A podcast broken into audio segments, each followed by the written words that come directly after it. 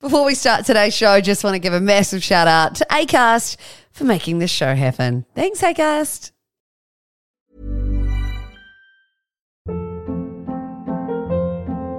Hold up. What was that? Boring. No flavor. That was as bad as those leftovers you ate all week. Keke Palmer here, and it's time to say hello to something fresh and guilt-free. Hello Fresh. Jazz up dinner with pecan-crusted chicken or garlic butter shrimp scampi. Now that's music to my mouth. Hello Fresh. Let's get this dinner party started. Discover all the delicious possibilities at hellofresh.com.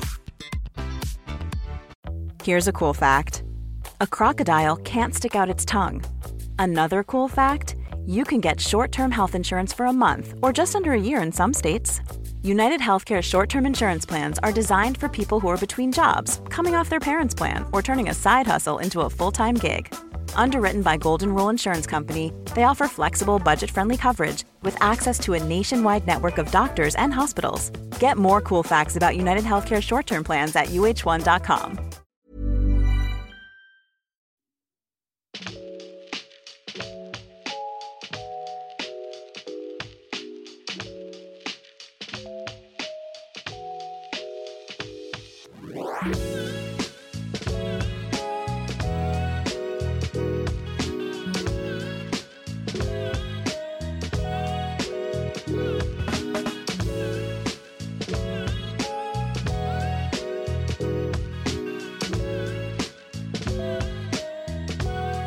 Hello, welcome to the PJ podcast. I am your host, PJ.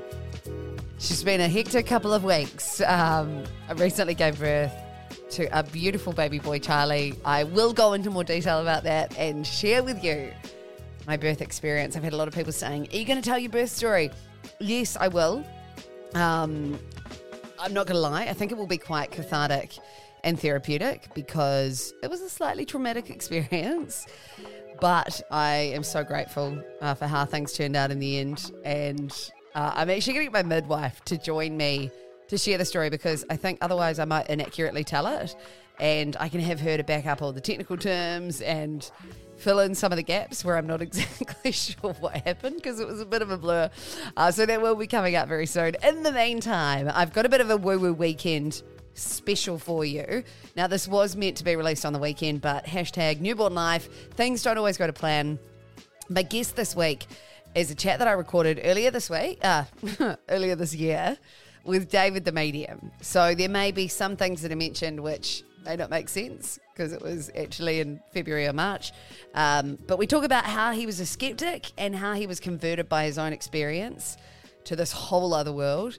Um, we talk about how he actually discovered he could connect with those that have passed over, what he does to stay sane when he's doing such a hectic job every day.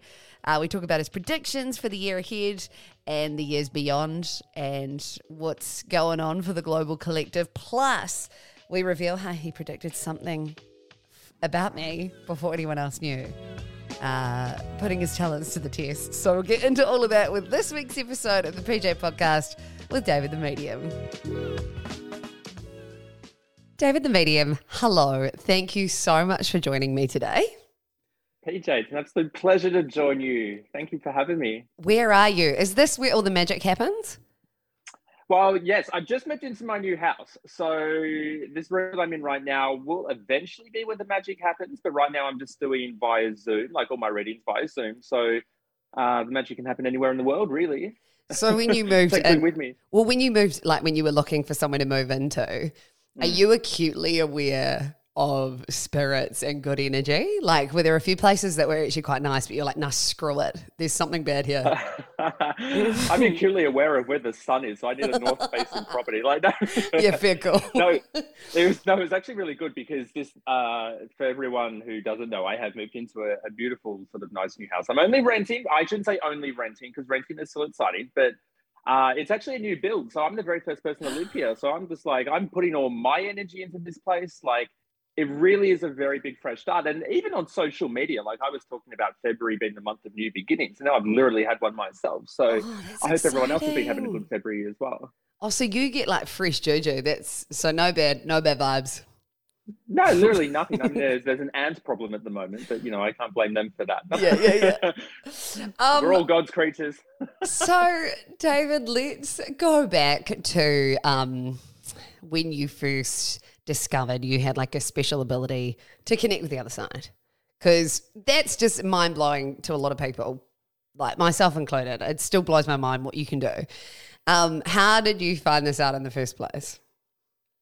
I mean, I, I can completely understand and sort of sympathize with the, you know, a lot of people being a bit sort of mind blown by it or even a little bit skeptical because even for me, uh, you know, I'm in my mid 30s now and I actually found out when I was 24. So predominantly my background was corporate. I worked in legal for most of my 20s or essentially all of my 20s, really. And long story short, I got recommended to go see Medium by a colleague of mine. And at that stage in my life, I was a com- complete skeptic, a really an open minded skeptic. Like it wasn't for me to say that it wasn't real, I guess, but I'd never really had any personal experience. Like I wasn't one of these children that grew up seeing, hearing, or feeling spirit. Like I, in that mm. sense, I was quite shut off.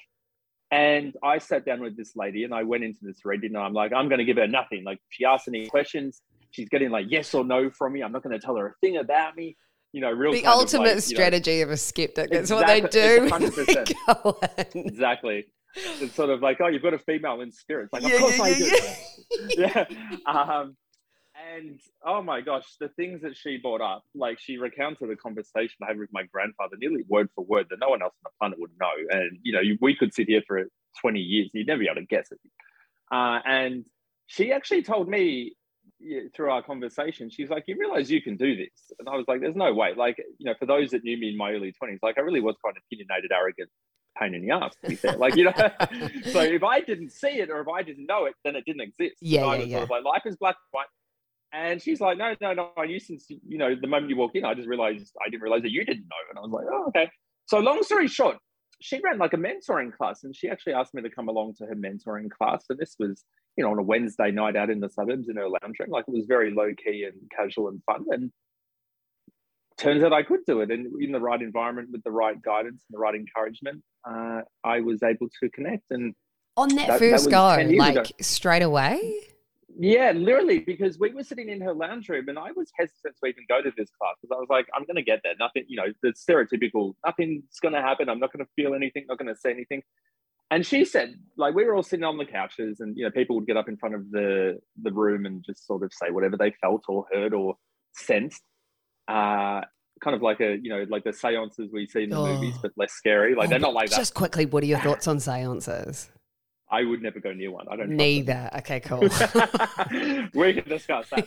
yeah. um, remember getting up in front of the class and she said, "David, you know, don't be nervous. You're open to it. Like you're here. Like you're meant to be here, and just trust what you see, hear, or feel." And I'm a pretty short man. Like I'm only about five eight, five nine.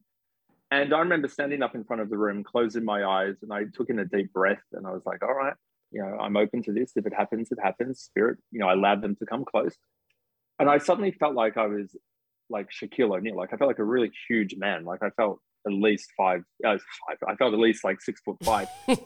and I got a really sharp pain in my chest, and my leg was tingling. And I was like, "Has she drugged my water? Like, what is this? Is what like, did I come along to?" yeah, exactly. She ended up bawling her eyes out, crying, and I was like, "What have I just done?" She goes, and my very first spirit that I connected with in that sort of realm or that audience was actually her ex-husband who died of a heart attack and he was a really tall slim man and i was like wow. and she was like he never comes forward in classes. I was like i can't i've just picked up on him on my first go. Like and i was blown by that. And i had such a natural curiosity to learn and experience and evolve into it. And here we are really. were you scared?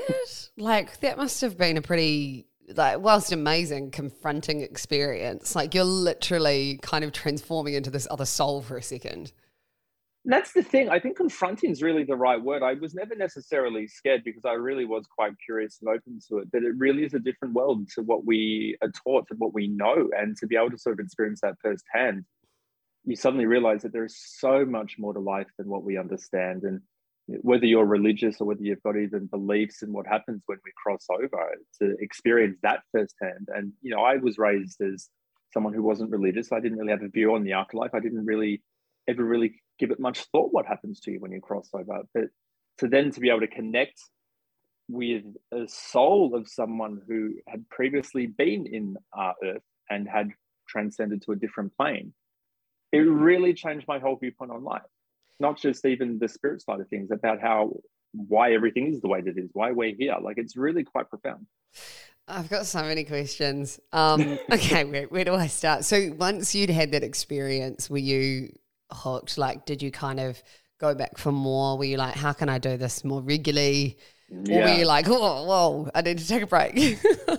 no, I was so excited. And for everyone listening, like the universe wants us to be able to connect in a higher realm and a higher power. Like those of our loved ones in spirit, it's not some special little gang where they're like, only certain people can connect. They want everyone to be able to connect. So when you're open to it, it comes even easier to you. So for me, like I Wednesday night suddenly became my favorite night of the week because it's like I get to go to class and I just had such a natural curiosity and fascination with it. And that really helped expand my own skill set in that sense because I was so open to it and really wanted to de- develop and learn and be the best that I could be. And, you know, I was still working in corporate at this stage. And I did this mentoring class for two years, really, before wow. I started sort of, yeah, every night for nearly two years before I sort of branched off and started even reading people by myself then because I I had this natural curiosity and I've been doing it for so long, but I was like, I just kept wanting to expand. And I started to read friends,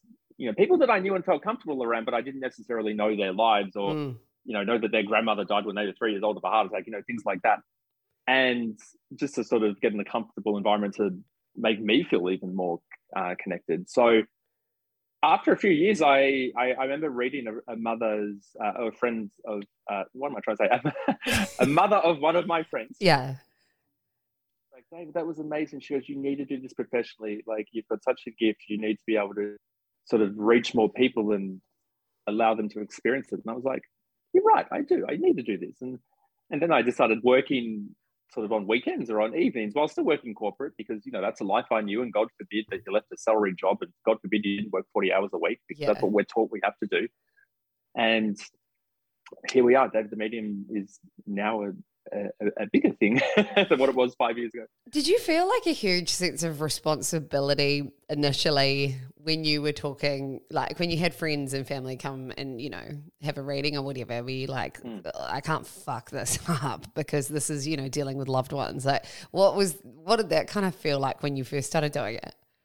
No, such a great question because even now I still sense a huge sense of responsibility to you know have such an authentic genuine connection and to be able to pass on real special messages not only of healing but of closure and of a sense of relief and comfort to people. And that's not something i want to get even close to wrong because it is so personal and special. And i think that's why even at the very start i started reading family and friends because at least i felt comfortable around them to be able to even discuss it more. But you are right like you know as a medium i am i really am the medium energy like i'm the middle man in a lot of ways like i the connector from those of us in the physical to those of us in the afterlife and it's such a humbling special role for me mm. and i'll never take it for granted and i'll never be complacent about you know the, the ability that i have uh, but yeah like you said even every reading i still sense a, a huge uh, sense of responsibility to have that connection and be able to pass on that connection to someone. Well, it's just such a unique role. It's not like everyone can kind of do that. But then when you say that there are a lot more people who have the ability to connect to the other side than we realize. Like I've actually had a few friends who've gone to psychics and they've been told you have, you know, you've got you've got the ability to connect. Mm. Um, what do you reckon the percentage of people is that can actually do that? Hundred percent. Really?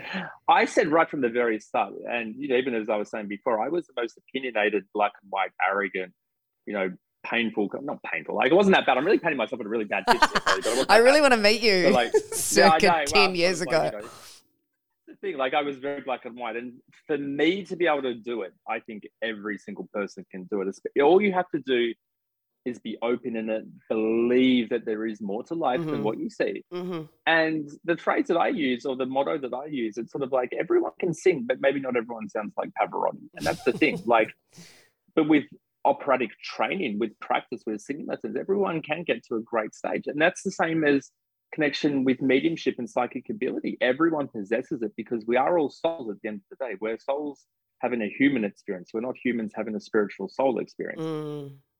And it's within all of us. And I think everyone listening, and I, you know, I know definitely you can, Polly, but for everyone listening as well, we can all connect with our own gut feelings, what we call our gut feelings. And we all have intuitions and we all have sometimes little crazy coincidences that occur. And we're like, oh, that's part of it. Like, yes. okay, maybe not everyone sitting down for, you know, three, four, five hours a day talking to spirit like I am.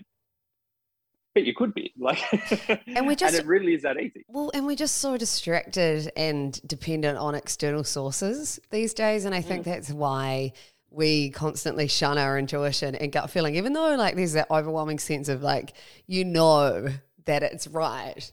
It's almost like we're not allowed to trust ourselves anymore.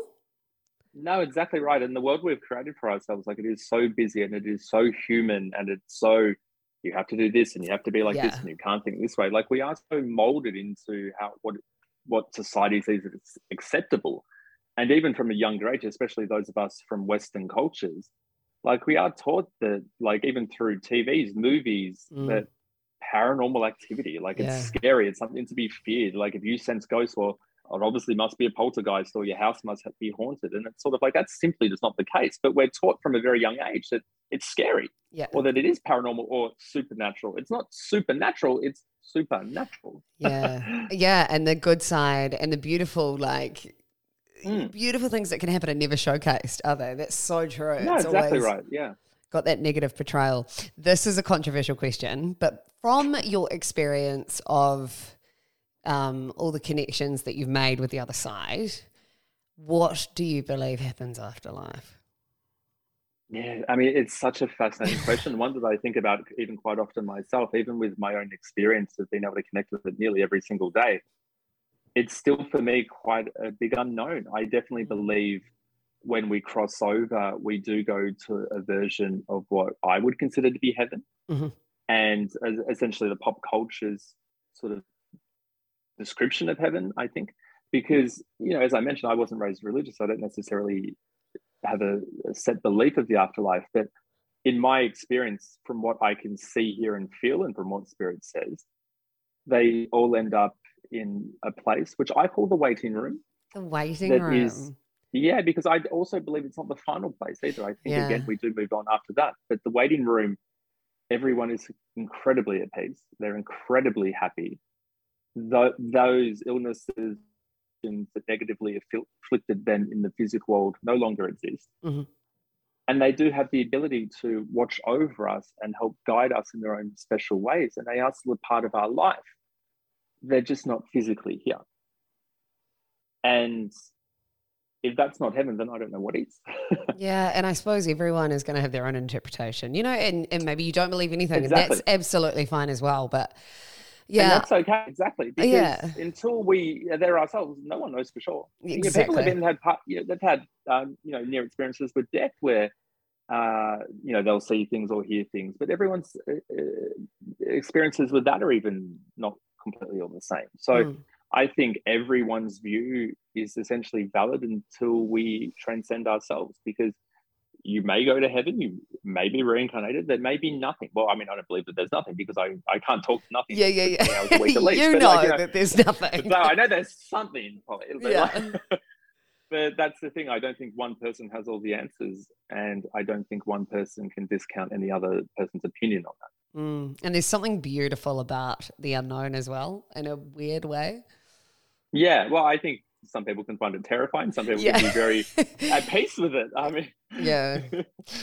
Uh, for anyone who has lost family members, close friends, you know, people who are really special in their lives, and you know they don't have the access to a psychic medium or someone like that to connect, what advice would you give to them if they wanted to reach them themselves? Yeah, I mean, the one thing I want every single person to know because every single one of us has lost someone that we love and someone that we miss. Like even me as a medium, there's still people that I miss because they're just not here. But the best thing that I can let every single person know and that I want them to have this faith in believing is that they are still part of your life.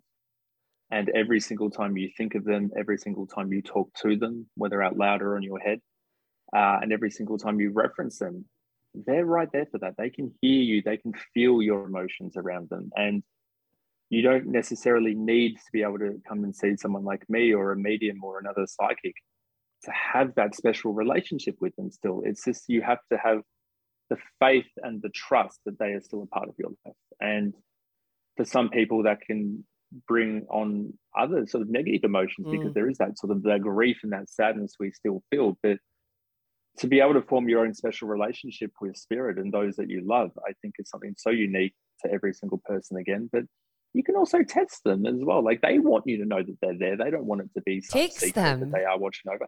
Yeah, you ask them for science. Test, not text. Oh, I'm like, um, I don't know if the phone's still active. No, yeah, t- text five five five spirits to uh, fifty five cents a minute. Yeah, yeah. But like, but no, but you can test them. Ask them for signs. Ask them for validations. Because for me, anything that reminds us of our loved ones, or anything that we connect to our loved ones that comes up in our life, for them if it is unique, is such a sign. Now, if we look for signs in every single little thing, then nothing becomes a sign. But for example, like I even tested my grandmother, who for me was very much like a second mother. And she's probably sick of me now because I do it all the time to her. But you know, even a few months ago, I was like, you know what? I want a blue octopus. Show me a blue octopus. Like something impossible. You know what I mean? Something yeah. that's not easy to show. And then the following morning, I, there was an ad on TV for pool toys, and a huge blue octopus came up. Shut up. I was like, that's random because I can't ever remember seeing a blue octopus before. You know what I mean? So, the lady, I live in Port Melbourne in uh, Melbourne, Australia, and there's a lady that lives in Port Melbourne as well. And my mum, my brother, and I always see her. She's a spitting image of my grandmother, and every single time we see her, we know that that's her saying hello to us. Oh my god, I've he- I've heard of a few people who have had situations like that where someone they know has passed, and someone so similar to them, like either in looks or just personality, mm. continues to show up. So is that quite a common way of connecting? Yeah, for me it is as well. Like I've got a very good friend that some people may listening may know, uh, Megan Castron, who's a, a, lady down here in Melbourne. Bill Chick is her professional name. Yeah. And she constantly sees women that look so much like her mother. Like even I've seen pictures that she's taken of these women. I was like, Megan, that's Marge. Like it looks so much like her mother. And Megan always knows that that's a sign from her mother showing her that she's still around her. Like Megan was even in the United States recently, or she still is actually in the United States and you know she's in Skene in Vail of all places, and there's a woman there that looks like her 80 year old mother. Like Shut it's just up. crazy. So yeah, anything that reminds you of them, anything that you personally connect with them, is them because they want you to know that they're still a part of your life and that they are still there. Because I think the overwhelming majority of us that feel the grief of loss, that grief is caused by this feeling that they are they're not here anymore, mm. or that we're mm. never going to see them again, or that relationship and that bond that we had with someone has now somehow concluded. Yeah. And it's simply just not the case for me because that relationship is still there and it's still as strong as it ever was. It's just transcended to a different level. Sometimes I struggle though if I say, show me a sign. I don't know if it's because I'm coming from a place of desperation. Like a lot of things, like, you know, when you want to manifest something and if you just really want it so bad, it mm. sometimes doesn't come up. So would you say that you kind of need to be in a place of calm or I don't know, is there some kind of tactic to fast track that connection yeah. or like get fast track manifestation? Yeah. well, manifestation's a different sort of ballpark altogether. But getting that sign. Unfortunately, some of the cases as well, like our grief and the trauma and the sadness that we can feel, which we all feel, it's a human thing. Mm that can block signs from our loved ones because I think sometimes we're looking for that grandiose, you know, we want the lights to explode and, you know, the figure of them to appear. And sometimes our grief and our sadness and our and our trauma that it, it unfortunately does lower our vibration mm. and it can make it a little bit more complex for signs to sort of come our way because we're in that mindset of that sadness yeah essentially and i suppose it's like when you say sometimes they are more subtle than you realize. They're not these grandiose actions all the time. So don't yeah, kind exactly. of dismiss the small little things. No, hundred percent. Like yeah, that's the thing. Anything that does remind you how big or small it is, it, it is then. Like, I mean, if you're walking down the street and you see a lady with brown hair and you're like, oh, my mum had brown hair, like, that's not a sign. Yeah. yeah. But like, but if you're walking through a restaurant and someone goes, hey, Marge, and yells it out, and that's your mum's name, Yeah. like, it's just little things that remind you. Sometimes I think my. Okay, this sounds stupid. No, but it's probably not Paul. I'm excited already to hear it. My beautiful Burmese cat, Josephine, I sometimes think she's my dad because, like, she has similar mannerisms. And then I was talking to someone the other day who had lost their dad, and they're like, I'm sure my dog is my dad. And I'm like, have I fucking lost it? Or, or like, is this possible? Or is it maybe, I don't know, just a comfort thing that I have told myself? No, not at all. I mean, I don't believe that Josephine is a reincarnation of your beautiful dad. Okay. Spirit does have the ability to not possess animals, but they do have the ability to see our life sometimes through their eyes. Right. Uh, spirit will sometimes come to us in the form of birds, for example. That's something that's very common with me personally. And I think, but this is another sign again, Polly. If you're mm-hmm. looking at your cat and you're like, my God, you've got the same mannerisms as my father, like that's not something that we usually think about when we look at cats. no, what I so mean? maybe dad's just around and then Dad would, yeah, exactly right. Dad would be around Josephine. Dad would be around the, the house for you anyway. And Josephine can, her emotions and her behavior can reflect that. Absolutely. I sometimes Um, think I'm crazy. I'm like, If she's, if she starts telling you to go to bed before 10 o'clock, then you've got an issue. But like, you know, sort of like, the cat starts talking, Yeah. maybe uh, sage the house a bit. But, um, oh dear. So, what is the experience like for you every day? Like, it must be a lot to channel on this other energy frequency, on this other side, whatever you want to call it, and then come back to life, like come back to normal world. Do you have to, I don't know, you must have to have some pretty hardcore like rituals or practices to ensure that you take care of yourself. Yeah, I mean, I set very strong boundaries energetically before I step into any kind of reading. That's a very mental thing. Like I just sort of even talk in my head. I'm like, okay, this is as far as I'm going. This is Yeah. as much energy as I'm willing to give, and I set the boundaries very defined beforehand. But for me, I usually when I finish a day of readings, I usually if I'm working, I usually do at least three, four, sometimes five a day. And at the end of it, I probably need about 10 minutes just to mind numblessly scroll on Instagram and then I'm back to normal, if that makes sense. Yeah. And I have a very good what I call on off switch. So Perfect. spirit's very respectful for when I'm, you know, inverted commas working. Because I don't see it as work, but you know, it's a work. And if I am not working, I can easily walk down the street and I won't feel spirits, or I can sit near people in restaurants and I won't feel their loved ones come forward. Like David and David the medium are two separate people, but we Wow. are one and the same, of course. That's so good that you can turn it off because I thought, like, yeah, you might go on a holiday. it's like, hey, bro, they're talking to you from the other side, and you're like, please not now. I tell you what, though, after a few drinks, like I mean, the barrier sort of does come down a little bit, but everyone's inhibitions are when Really? drink, so that's part of it. Yeah, What? So you have a couple of cocktails, and obviously, I suppose that makes you more open. Yeah, and that's well, that's it makes me more, more open. I mean, admittedly, I mean, I haven't traveled for a few years, but actually, that's a lie. I was in Singapore a few months ago, but like, um, you know, I find well, I had a, well, put it this way, I had a very good reputation when I was just starting out.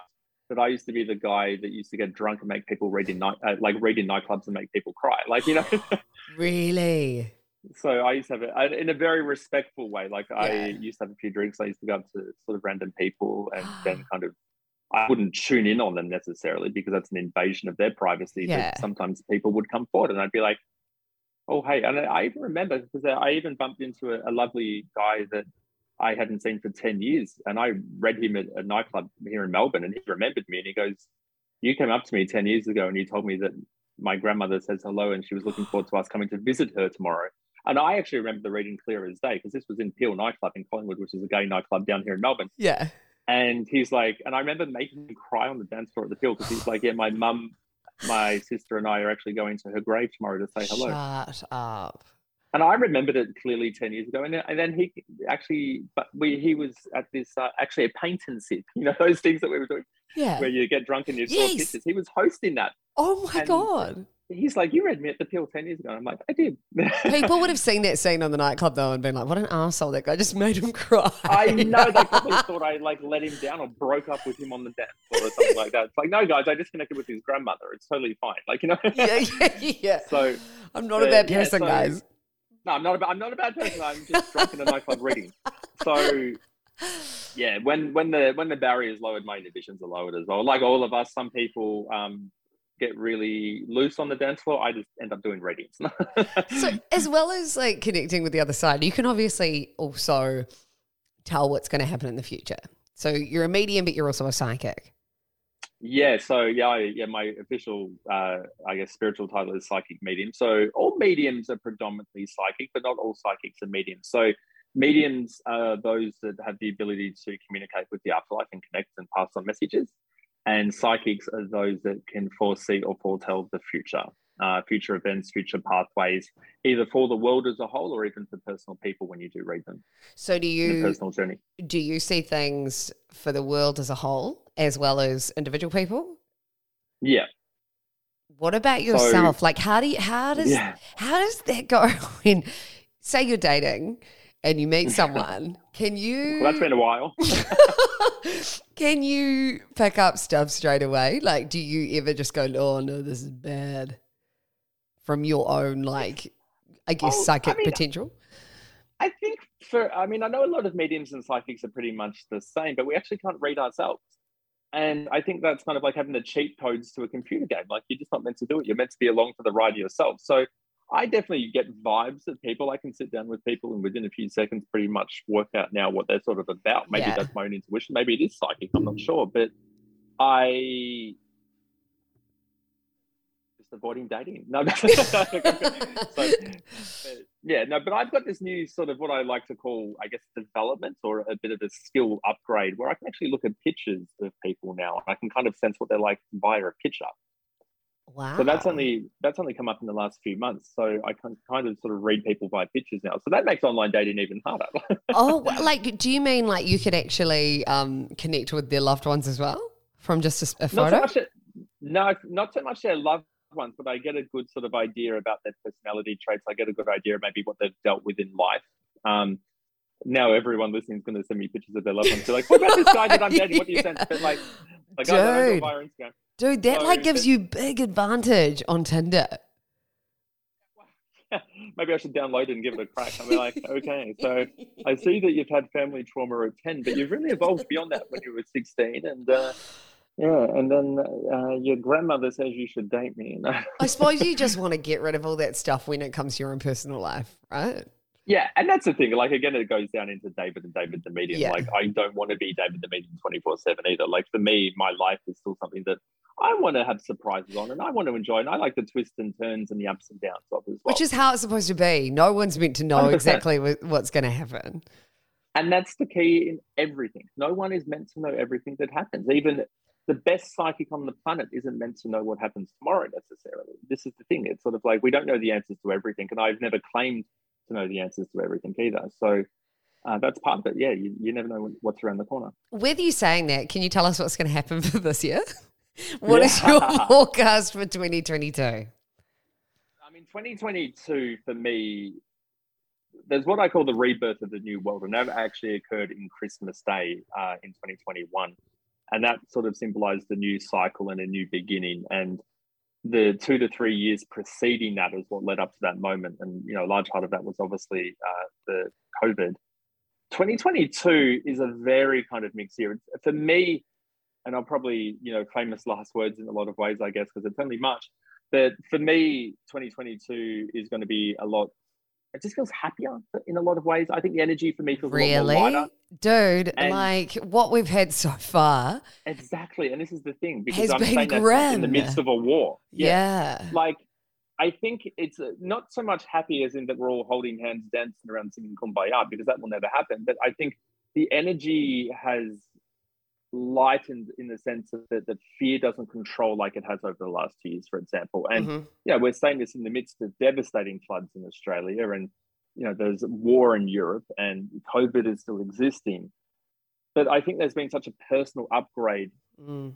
for everyone at a personal level, where we see the life in the in a lot of a different way now in a different light and we have adapted to a lot of what is going on there's still some extreme challenges you know in, in a geopolitical setting or in an economic setting or in a societal setting that is still occurring everything that we're dealing with right now is not necessarily going to disappear but i think there's just been such a personal upgrade for everyone that helps us cope with it better and maybe has helped us seek our own happiness better. And that's the most important thing of all, regardless of what goes on in the world. Mm. We can't control that at a, at a large level. You know, it is up to you at a personal level to seek and define your own happiness and your own.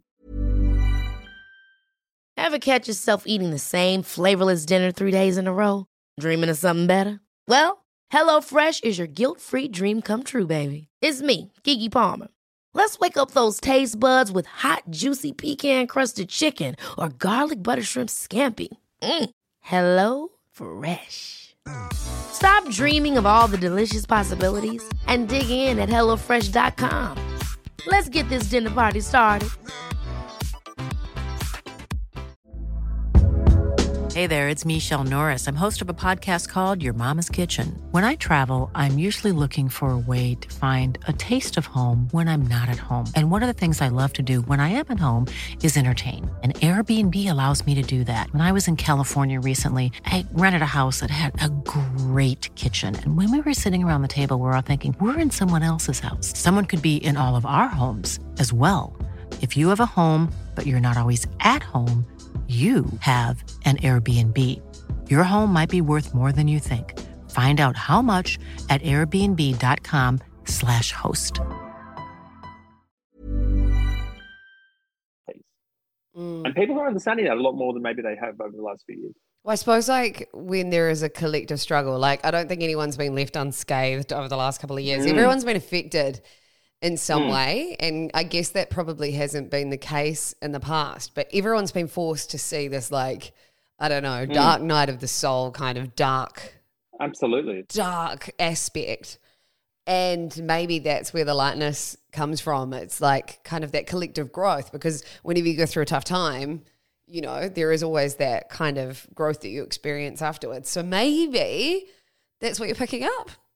Well, in some ways, I mean, I always say myself, like when we're happy and when we're content, we don't evolve because we want that to stay exactly the same and we don't want anything to change. And as you've mentioned, like the whole world has just gone through this huge shift and is still currently in the process of sort of the remnants of this for the most part. Mm. And it's been incredibly fearful. It's been incredibly stressful. There's a lot of us that have post traumatic stress from what we've been through.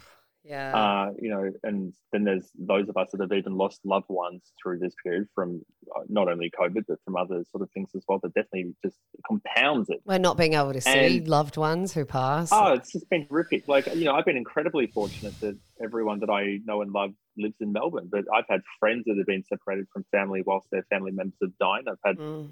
you know, even people like you that had trouble getting home to their family and their friends in their home countries. And it's just we really did lose our humanity for a lot of that period. And i think that's the biggest devastating thing to come out of all that you know we let fear and anxiety control us to the point where we lost common sense.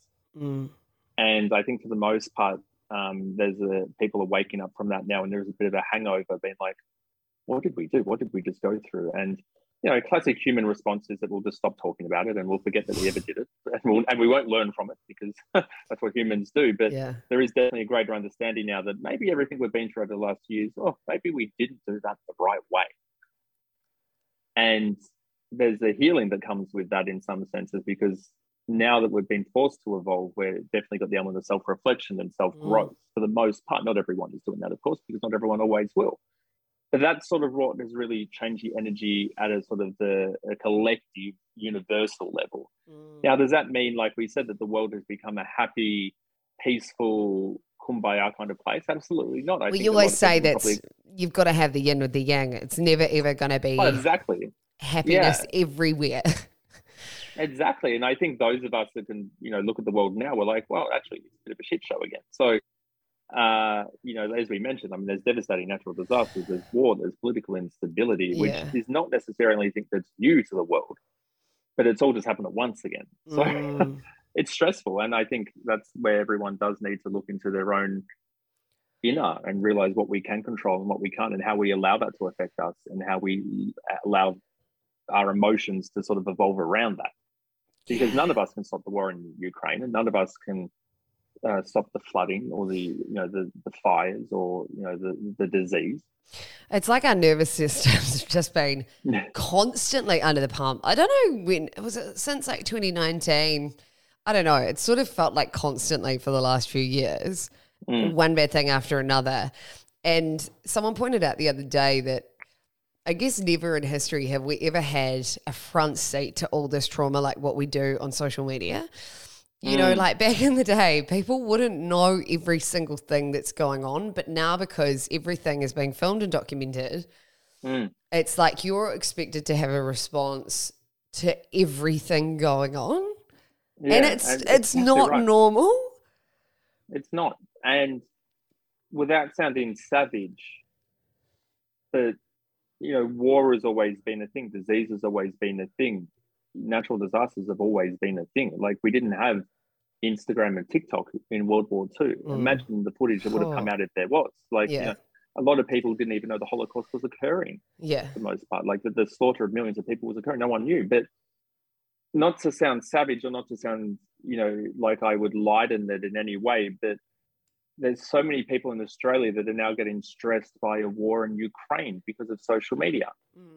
When in reality, at a personal level, it doesn't affect them at all. But we're so thrown into this bowl of fear and anxiety, and war is horrific. And the fact that innocent people are suffering is beyond the pale. Mm. But now we see it firsthand.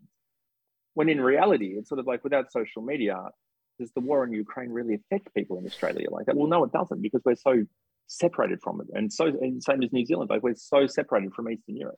But maybe on the other end of the spectrum, you know, people are starting to finally get empathy for those in war. You know, people always thought, oh, it's Mm. so far away, it would never happen to me or whatever.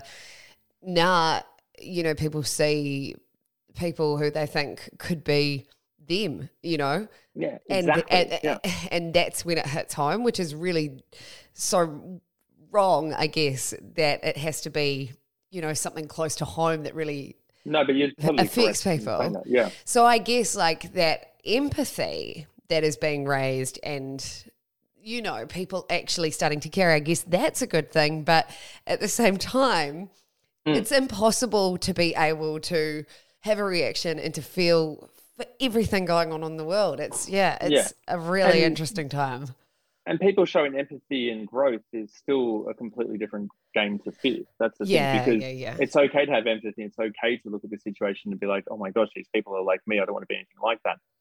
But to be very fair, it is wrong to sit in bed at night being like, I'm so worried that, oh my God, this war, this Because war. what can like, fear do? Fear fear does what you can't do anything. Yeah. Yeah. And it's sort of like you're you've got this and this is for everyone, and this is a very spiritual thing. Nothing has power over us unless we allow it to. Mm. So if you're allowing yourself to be fearful of a war in Europe, it is a choice. I mean, this is the thing. It's sort of like it, it, it has to be how you manage this overwhelming influx of information and these devastating pictures. And, you know, I mean, no, you know, human could look at the suffering on the faces of these people and not feel devastated Yeah. inside for them because, but it's again this thing. It's sort of like you know the war in Ukraine isn't going to knock on your door tomorrow. Your house isn't about to get bombed, and it's sort of like we have to sort of separate ourselves in that sense as well. We can still feel compassion and empathy, Mm.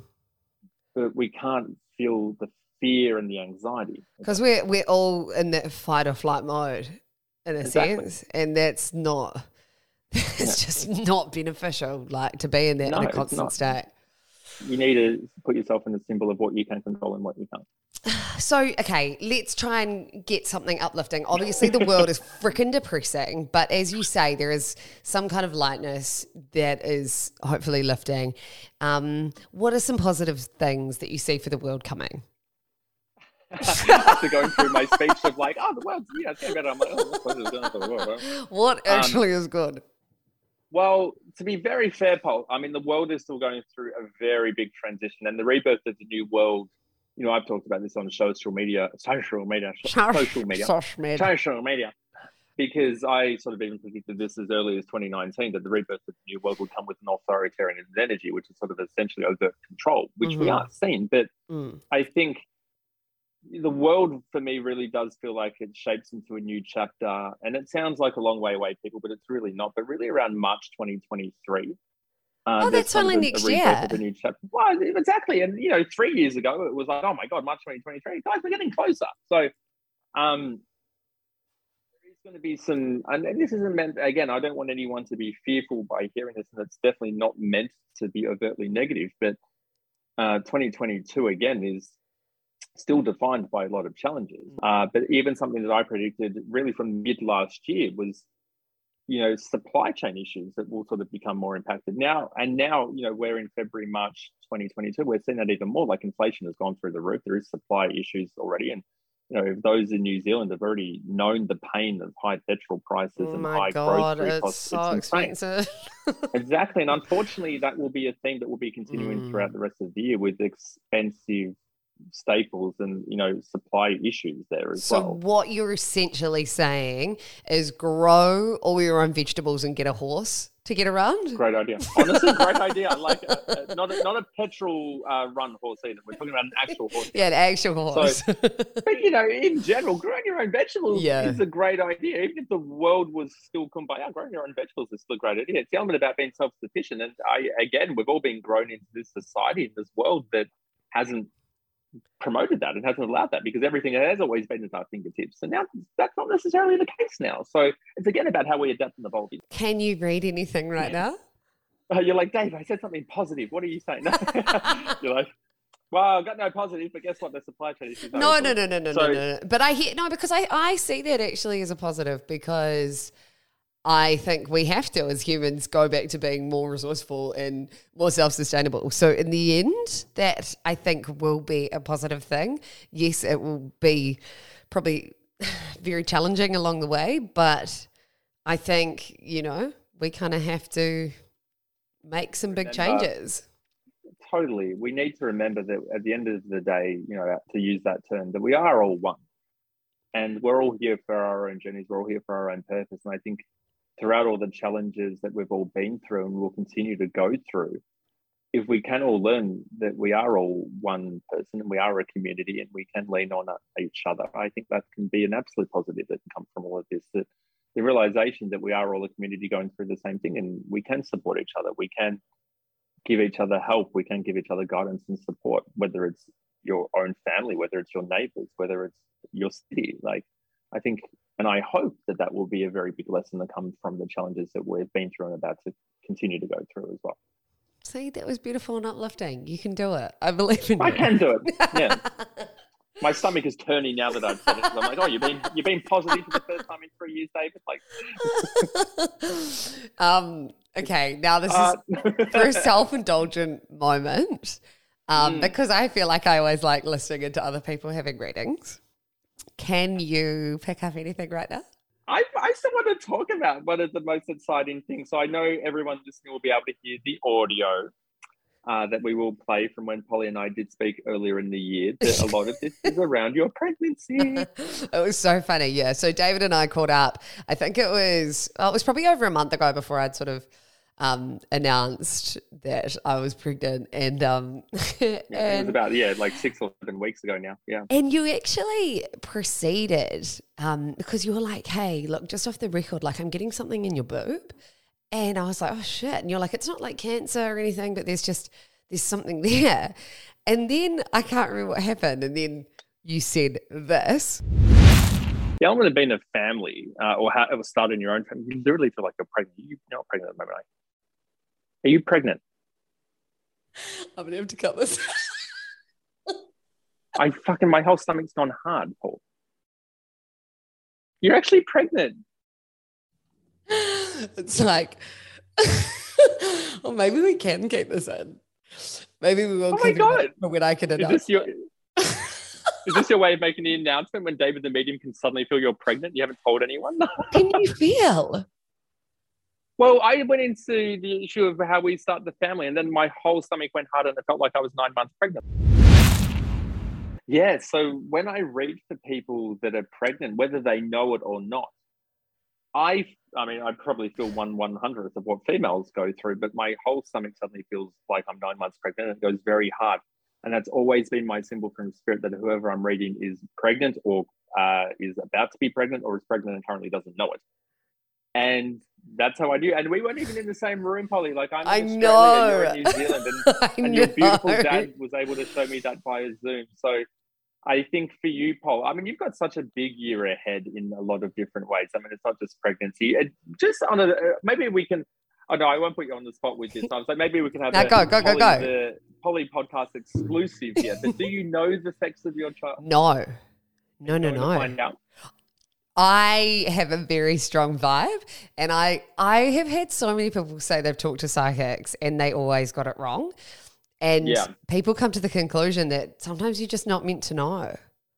Yeah, and uh, that's what I believe in. Well, I mean, there's uh, in a lot of Do life you know? get many surprises. Well, I mean, that's the thing. I always get a vibe, and to be very fair, and maybe it won't be able to happen because I do have a, a beautiful friendship with you. I'm terrible with my friends. I can never tell what my friends are having. If I'm in a normal reading with people that were strangers to me five minutes before I started reading them, then I can always pretty much pick them up. Uh, but with my own friends, I can never tell. However, that being said, and I know a lot of mothers listening will probably agree, mothers usually pretty have a, a good strong instinct themselves. Like if you think it's a certain sex, then you're probably always switched on. I know a lot of women listening will agree. Well, I started with one sex pretty strongly, and now I'm starting to question whether it's the other. It's twins. no, it's Polly's not. having triplets. No, I'm not.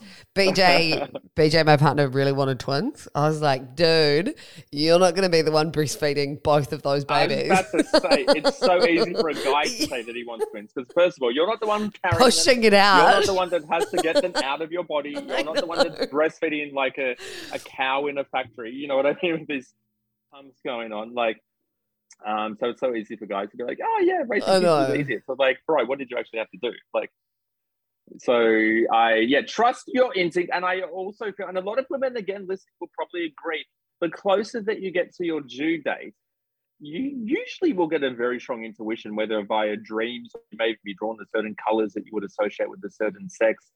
And or you might just instantly just be like, Yep, I'm having a girl. Yep, I'm having a boy.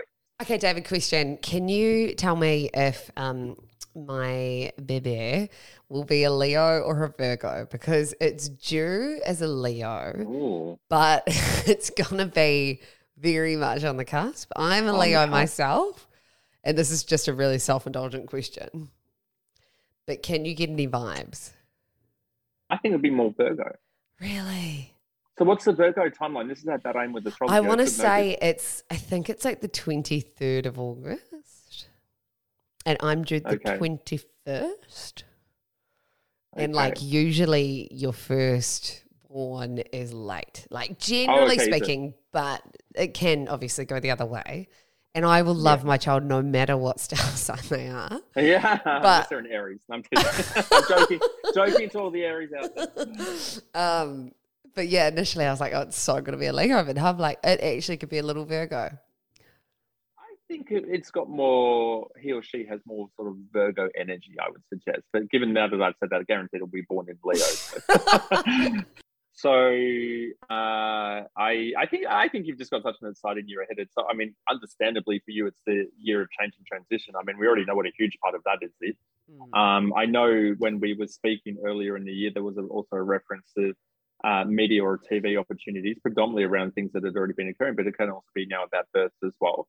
Uh, and that still feels like it's ongoing for me. Whether Yeah, you said a TV. You said a TV coming up, but there's nothing yet. Yes, yeah, it just feels even more like a morning show kind of thing. Unless you go on morning TV and you're like, "Hey guys, Polly's pregnant," but like, just, it just feels like I'm in front of a camera, but the camera feels like it's recording. So for me, that's not photographs. It's not, uh, well, essentially just photographs, isn't it? But yeah, that can be TV, it can be movies, can be TV uh, shows. A movie. Uh, am I going to be? An, am I going to be a famous actor?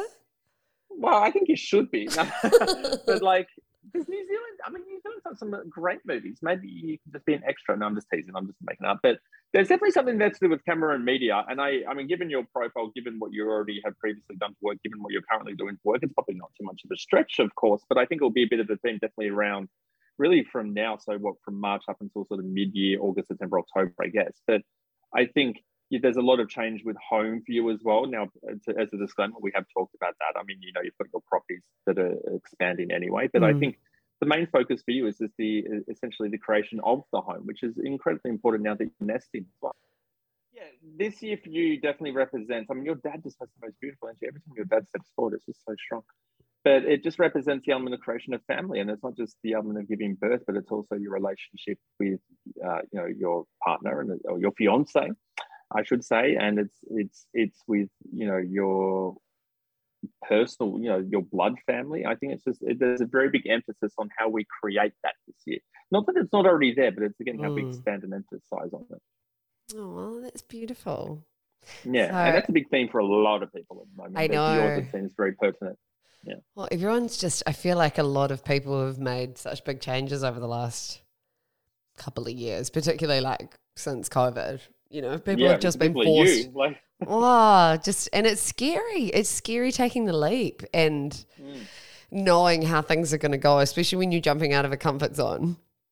Yeah, that, it's very um, daunting for a lot of people. But I think, you know, for all of us, we come to a fork in the road multiple times. I I guess, and it's all about you can feel excited by it or you can feel daunted by it. It is a choice, and you know, the one constant that we have in life is change. It will always mm. occur.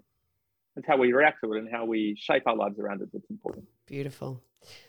David, can you tell me anything um, like some pop culture psychic stuff? Like any prediction, any predictions? Yeah. Just big predictions for the year ahead when it comes to um, I don't know celebrity couples or breakups yeah. or scandals that we might be going to see. Uh, well, Australia is a very big soap opera this year with politics, but we've got a few, you know, state and federal elections this year. But yeah. that's, you know, that's boring, guys. Whatever. Yeah. I have said since they got engaged, even before they got engaged, that 2022 represents the conclusion of Harry and Meghan's relationship. Stop it. So I, and this is all on social media for everyone that does want to sort of uh, go and check it out. I've talked about this for years now. I predicted that uh, once Meghan got engaged to Harry, and I predicted that before they were even engaged, that this would be the woman that he would marry. Yeah. I said that she will cause splits within the family and separate him from his family. That happened. Uh, I said that they would have a boy and then a girl, and that has happened. And then I said in around 2022, that will symbolize the conclusion of their relationship. Wow. So that's on the cards this Huge. year. I, and I think it's been a big thing because I think Harry, I mean, I don't doubt that he loves his wife, but he, I think they have been very sort of separate from the life that he knew. And I think there is definitely tension behind the scenes there. And I don't think Harry feels that connected. Like I'm talking like I'm some like royal biographer now. Um, yeah, yeah what was um, who's that guy that always comes on the telly in the in Australia? Uh, and he was like the butler. Wilkins. Oh no, yeah, I'm talking about Richard Wilkins. um, the butler who claims oh. to know everything. Yeah. Uh, Diana wrote me a letter, and it's yeah. like, well, why did you only find it now, bro? Like she died like 25 years ago. Like where? Like you only found this letter in your drawer at the moment. She wrote me a letter it's 2022. Why are you talking about it now? No, it's all good. So I yeah, I think there's definitely evolutions within their relationship. I mean, 2022 also represents the falls of kings and queens. Am I saying that the queen is going to cross over? I hope not, because I love Queen Elizabeth, but uh, she at the same time she's 95. I mean, do you, you know, mean like on a larger scale, like the relevance of royalty? Yeah, well, that can definitely be it. But you know, for example, there's been some very prominent people that even have the titles of kings and queens. Like, mm-hmm. I mean, uh, the devastating sudden shock um, crossing over of Shane Warne. Like, he was the king of spin, for example. Yeah. So that's the fall of the king. Uh, and I just think the royal family definitely loses a lot of relevance, and it's been hit on all sides over the last two years with the transition of the world anyway into the new world. Uh, you know, with scandals involving you know, Prince Andrew, for mm-hmm. example, and you know Prince Philip crossing over and do you see more scandals coming through regarding the royal family?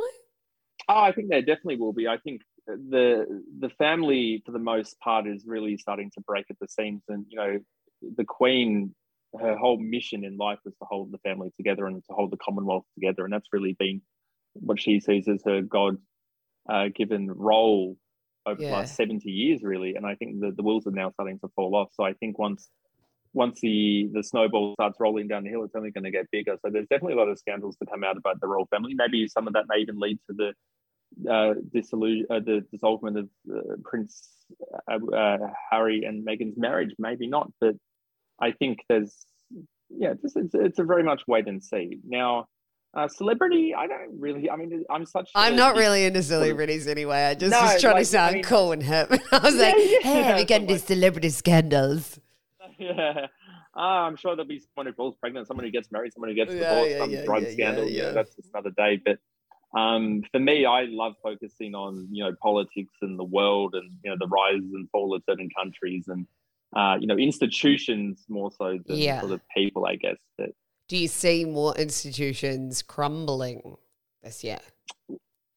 Well, it, it, it really all did start since the beginning of 2020, where they all started getting very serious fault lines in them. So I think 2022 definitely represents the rise of the private sector in terms of control as well. So, you know, your banking systems uh, having some very big sort of news, uh, you know, coming out around their structures as well. But, uh, you know, private companies that are now more powerful than some governments, which we already know that they exist. You know, Are you Apple, talking in the social, yeah, the social media realm? Yeah, social media. I mean, yeah, the social media companies are already more powerful than maybe most people would like them to be. Oh god, okay, the Uh, metaverse. What's going to happen there? The net, everyone needs to sit down and watch The Matrix with Keanu Reeves again because that is essentially the metaverse in creation. We essentially created the. Matrix in real life, and some people seem to be so excited by it. I don't have a good feeling by it because I don't think we should be creating an artificial world uh, and putting ourselves into that because that's a separation from why we're here. So I, I don't like the idea of the metaverse. Um, says me, who will probably have a store in the metaverse in about two, three years from now. So you'll get sucked right in. You know it's bad, but you'll still be involved. I'll, I'll still be like uh, involved in, in the metaverse probably, but like it, it, I think it's like anything. If you're coming to this with the awareness, I just don't like the premise of the metaverse. I don't think we should be creating an artificial world to throw ourselves into. Yeah. Uh, we already have one of those, and we're currently living it. So you know, I don't think we should literally create the matrix. Yeah. Uh, yeah, it'd be big, and yeah, I think the yeah, it's just a very big shocks economically, politically this year is a, is a big thing. Do you think it's important to get some cash out from the bank if anything happens? Well, I think the value of cash just becomes so redundant in general. Like, I mean, you know, with elements of inflation and, you know, it's losing its value in a lot of ways. I'm not saying that everyone should then suddenly go into cryptocurrency. I know, you know, you and I, for example, have sort of dabbled in crypto, but I don't know what I'm doing with it. I have absolutely no but- idea. I just get people who Yeah. know what they're doing to tell me what to do. Yeah, exactly. Yeah, that's basically what I've done as well. But you see So that obviously think- being a big part of the financial, because a lot of people have different views on crypto and whatever, and its volatility and how up and Yeah. down it is, and it's just a phase. Like, do you see it being just a phase? I think crypto will definitely become a lot more prominent. I don't. It's definitely not going anywhere. It's it, it will Mm. definitely increase in its relevance and prominency in the world. I think it's one of the only. Well, it is essentially the only currency form that can't be manipulated by, you know, to an extent. Uh, it can't be manipulated by you know the controls of central governments or things like that. They can definitely play a role in it, but it Can be manipulated by an from all that. Elon Musk tweet, though. Well, exactly right. So it's still very in it's in its infancy stage. Uh, its its relevance in the world. It's still able to be manipulated by a lot of different things like Yeah. that. But I think as it grows, it's definitely going to become a lot more sort of uh, separate from maybe systems that we understand. Like even for example, at the moment, like I was even looking before uh, with you know not to go too over into it because I know this is meant to be a fun podcast, guys. Sorry to bore. No, it's light and But, like, shade. we're up, we're down, we're up, we're down. light. We're light. We're It's yin and yang, Dave. Um, I, I'm down. You're up. but like, you know, uh, Mastercard and Visa and PayPal have, have just announced that they're all pulling out of Russia, Yeah, that's huge. and that and you know that will cripple their financial transactions. So Yeah. I mean, and, and we've allowed banks to have this power to suddenly do that. Mm. What's gonna? If, what's to say that the banks five, ten years from now, probably not even that long to be very fair. Oh, we don't like your political opinion, and we're freezing your account. Mhm. Like Mhm. that's essentially happening in some places already. And this is, you know, this is the thing that will become a big thing. They can't do that with crypto. Mm. Which is You why these people leg- are kind of wanting to take that personal responsibility over every element of Mm. their life. Whether it's growing your own food, it's kind of like taking Yeah, back that control. Hundred percent. We've given so much of our power and our security to these companies and these institutions and these governments in some ways that maybe won't act in our best interest. So it's all about how we exactly right, how we take our power back or how we shape our life that we feel more in control. So if the bank doesn't like our personal opinions on something, they can't completely make us destitute. Okay. Um, so it's something to think about. Because the Uh, world is evolving. The world will never stay the same. I know. I feel like we could keep going down. like, Yeah, I know. Everyone's like, and then you get banned from Spotify. um, oh no, I love. I just love hearing your predictions, and at the end of the day, it's a prediction, and you never claim to have it all, and you're going to pick up what you pick up, and I just like to go along for the ride, and you know, we'll see what happens. There's been some things. I mean, you know, I predicted COVID before COVID existed, and I predicted the things along the way with COVID. And we talked about, you know, the American election, for example, and you know, I was talking about Russia and Ukraine last year before it was really a focus. Like Mm. anything that I predict, I think even I think it needs to be taken with a grain of salt. And you, we can't formulate our whole lives based on what I say. Like even I, I personally think that. So I don't want anyone else to disagree with that. Um, and if everyone else agrees with that, perfect. Like you have to still shape your own Yeah, life, yeah, yeah. shape your own pathways. Um, You've got to Exactly. take everything. Like Um, with a grain of everything in life, Take take everything, exactly. take it with a grain of salt. Just because I have a great track record, you have to do everything I say. No. Do you want me to play the audio of you guessing that I'm pregnant again? yeah, yeah, play that. Just play it on repeat. we'll um, oh, David, thank you so much for joining me today. I always have so much fun with you. It's such a pleasure. Thank you so much for having me on, and thank you to everyone for tuning in and listening along as well. Now you have um just a little plug for you at the end. You've launched a sexy new website. I have. It was such a long time coming, and I meant to do it before COVID, and then I got lazy during COVID. But I have now launched, yes, my website, David the Medium, all one word dot com, and that's where all bookings for appointments will, with me will now be taken, all automated via online there. Uh, up to date information about all my happenings will be posted on there. I've even released uh uh such an exciting new line that I'm so excited by called my daily guidance cards um, that I'm marketing uh, as having me in your home without having me in your home. So it's essentially being able to ask the universe questions, ask for support, ask for guidance, the same as you are if you're in a reading with me. And there's 126 cards that have key phrases and words on them. So are they And like you can- affirmation, like I am strong and beautiful? No, they're sort of words. Uh, for example, one of Abundance. the cards says, curi- yeah, like curiosity, abundance, go for a walk, seek guidance. You know, sort of all these key sort of words and phrases that will help shape life. And you can ask uh, for general guidance, or you can ask a specific question. Well, can we finish on a card? Okay, let's do that. Actually, Let's, let me let, go. us pick a card. um, for all those watching at home, here's the little pouch that they come in. So, um, oh, actually, I've got the cards right here, but this is the pouch that they come in. Cute. And yeah, these are the stacks of cards.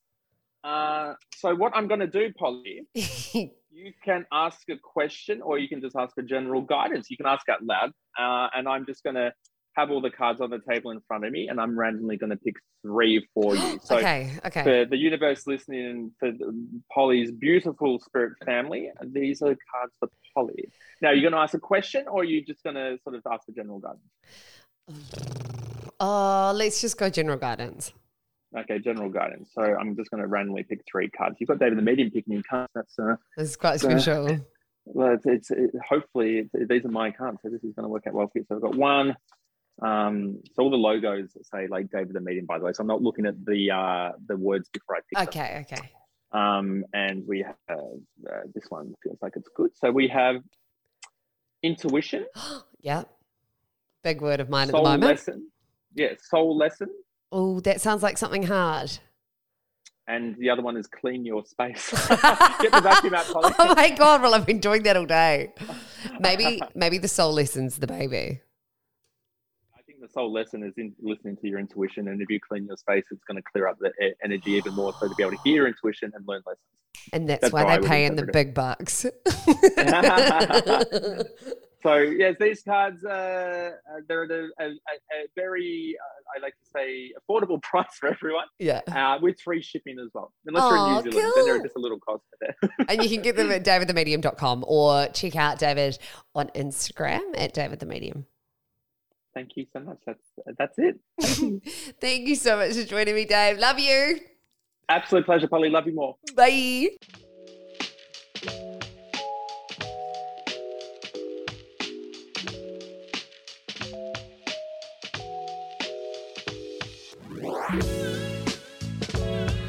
That was my chat with David the Medium for another edition of the Woo Woo Weekend. Even though it was a day late. Who's counting? Um, I hope you enjoyed that. I know spiritual woo woo out there stuff isn't for everyone. I won't be offended if uh, it wasn't your cup of tea, but if it was, love to hear your thoughts uh, on the podcast. Don't forget to subscribe to the PJ podcast wherever you get your potties and leave a review. Let me know your thoughts. I'm going to be back very soon with another episode. I think I'm, well, I plan, look, I know things don't always go to plan with the newborn, but I really want to drop uh, another episode this week. So keep an eye on the feed, on my Instagram, and uh, I'll catch you soon.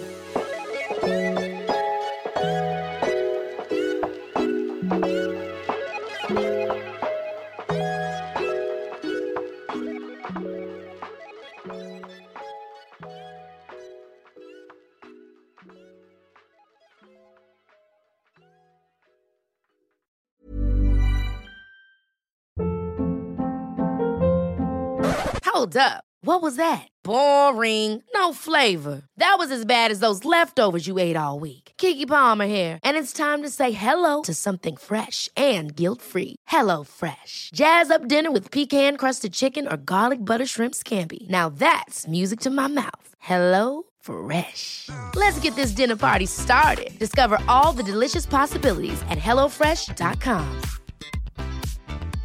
Hey, it's Paige DeSorbo from Giggly Squad. High quality fashion without the price tag. Say hello to Quince. I'm snagging high-end essentials like cozy cashmere sweaters, sleek leather jackets, fine jewelry, and so much more. With Quince being 50 to 80% less than similar brands. And they partner with factories that prioritize safe, ethical, and responsible manufacturing. I love that. Luxury quality within reach. Go to quince.com slash style to get free shipping and 365 day returns on your next order. Quince.com slash style.